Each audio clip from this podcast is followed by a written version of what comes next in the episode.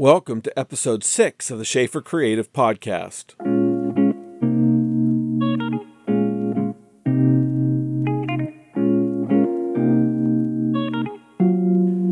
In this episode, I'll be interviewing my talented and very beautiful wife, Melissa Schaefer, who we know as Missy, about the launch of her new photography business. You have been doing photography for a long time now. 2008? 10 years? That's all? Yeah. Seems like longer. We have no pictures of our children as babies. yeah. So Well, sad. It is sad. Um, but recently we decided we would put up a website for you so that you could start gaining clients. It's about the platform that you have and the place that you're now in your life where you don't have the responsibilities you once did and you can move into That's true. doing No more other toddlers things. wrapped around my ankles. Right. But you still have a couple, Yeah. but now you're Two able to start laying the groundwork for doing more photography. Yeah. It's exciting. Yeah. Thanks to you, the website is built. I just had a Facebook page to start out with because, well, because it was the Christmas season and I knew that there was going to be a great need right away because people do Christmas cards. So, so I was just going to stick with the Facebook page for a while, but then I realized that um, I was too divided. I was pouring everything into my photography and neglecting Schaefer Creative, and I thought that's ridiculous. We should just merge these. And you also had a client who introduced you to another possible uh, angle for your photography. Yeah, she was revamping her career and needed a LinkedIn profile picture. If you take care in your profile picture to present yourself the way you would at a job interview, you're taken as seriously as you would be at a job interview. So, wear what you're going to wear, have the demeanor you want to project. She was going into communications, and my favorite quote from her that day was she had this necklace that was askew. I thought that's going to cause trouble. We better just take that necklace off because every shot it was off center. One of her favorite shots was before we took the necklace off. I said, We can fix it in Photoshop. I'll center it. And when she saw the picture, she said, You know what? Leave the necklace. It's a little bit off center, just like me. That's funny. Yeah, and it is my favorite picture. And it was really fun to go to the site to shoot her because um, I work in natural light. And I'd already shot several families at that location. So I kind of knew where I was going to set her up. And she wanted like a gritty urban feel, which you can't get in a lot of parks. But this park happens to have this big green metal wall. It's a door, wouldn't it? Yeah, the door to something hidden in the earth. I don't know. It's like 10 It's feet boats for boats and canoes and that sort Oh, of thing. I'm sure. Okay. Or the docks Yeah. that run like so. Um, I shot her in front of that, and now her picture really stands out because it's bright green behind her, and then I kind of edited the colors to make it mesh with what she was wearing. Oh, anyway, what I was saying was um, we were shooting outside and it was freezing, but she would just throw her coat off and I would snap the pictures and we'd move to the next location and she'd put her coat back on. And she was standing in front of this building that we just ignored because I thought it's park maintenance or whatever. And I said, Can you back up a little bit? And something made her turn around and she put her hand on the doorknob and just opened it. Oh, it's open. so we popped our heads in, like, Are we going to get in trouble? And it was just this deserted, nice, warming hut with beautiful light.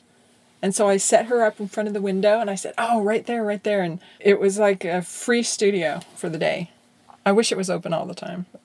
So my next goal is to find um, that beautiful light that's not freezing for my clients in downtown Montreal because I mm. have some actors I need to shoot there and the West Island. So you started taking photographs in 2008 more seriously. What started that? That was the time when blogging was really big. And I had stumbled upon the Pioneer Woman's blog, and I was just mesmerized by her pictures.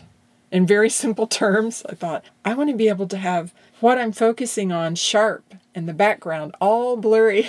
I didn't even know what to call that. And so I just did the simplest thing and the most naive thing, which was, I need the camera she uses.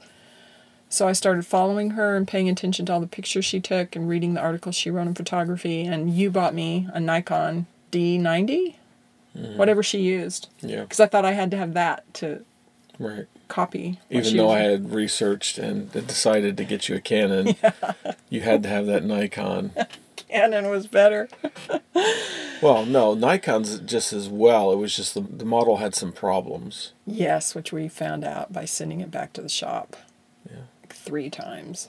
So, um, since we'd moved to Canada, our family seemed like it was on the other side of the world, and so a way to keep them up to date with what was going on was to do a daily blog, which I did just about every day, and it ended up being about kid life because our kids were hilarious at that age.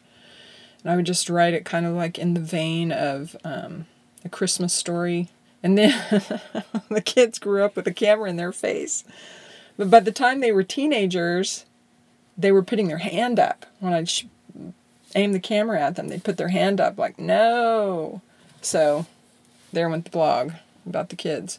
And I started taking pictures of McKenna because she wanted to get into modeling. And then it morphed into taking pictures of for modeling and friends who wanted their kids shot and Yeah, you had a lot of people asking you for for photos, even though you weren't advertising or anything like that, It was because they saw your blog and they knew what kind of style you had. But um, now I'm really excited. You know how people talk about a job that they wake up and they can't wait. I mean, I can't wait to go to a shoot, place the model, shoot the model, and get home and dump the pictures and see what I have.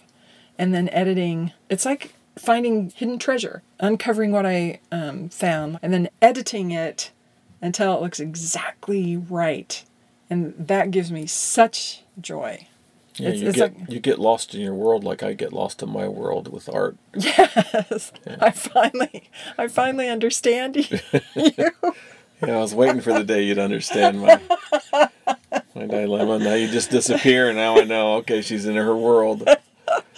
My mom used to do that because she was a portrait artist, and I remember when she would be working on a portrait, and we'd come up and ask her a question, she could not break away from what she was doing, and she'd be staring at the portrait with her hand po- poised over the next thing she was going to paint, and we'd ask her the question, and say, she'd say, "Just a minute, just a minute."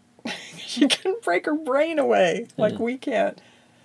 And Yeah. I, I think the kids feel that way now that Yeah, working probably. with pictures. Yeah, they got two of us doing it. Where's Daddy? Same In- place mommy is. In his studio. Do you have any photographers who inspire you? You know, I haven't really conquered that realm yet, but what inspires me a lot is Sargent.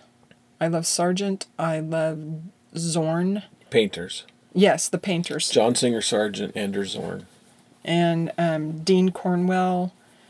Um, I have a stack of books up there that I'm going through, and I just think, wow, if I could just shoot like those guys posed. Paint. But um, sometimes I'm afraid to look at other photographers' work because I don't want to copy them. I really want to be original and do my own thing, but I guess I just got to get over that You got to get over that. because you you have to learn from other people. Because most of them do standard stuff, and so you, everybody's got to do, learn the standard stuff. It's once you master the fundamentals of lighting and posing that you can then break away and do your own thing. So you have to get that foundation under you, and that's what I've been trying to get you to see um, and get comfortable with. Because that ba- those basics then explode into a whole colorful realm of possibilities in what you're trying to do in, in looking at Sargent and Zorn and, and Cornwell. And that is a very interesting approach um, that is it interests me because I love those guys as painters. And if you can bring that sensibility into Yeah. your portrait work, there's going to Yeah. be nobody doing what you're doing. I hope so. So it's like the ballet dancer who has to practice the, the fundamentals over and over and over at that bar, doing right. just that those standard exercises, and then she can take all those tools right. and create something. That's right. For You, an you look at all of those standard headshots of people that has the basic three point lighting scheme. You have to understand that three point lighting scheme and be able to reproduce it as part of your skill set, right? Because then you expand beyond that into the other realm. When are you going to teach me that?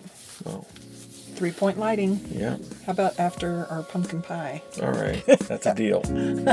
I think I need to go check on it. All right. It might be ringing. That's the end of this episode. No burnt pumpkin pie. No burnt pumpkin pie. to see Missy's work, you can see it at schaefercreative.studio slash photography.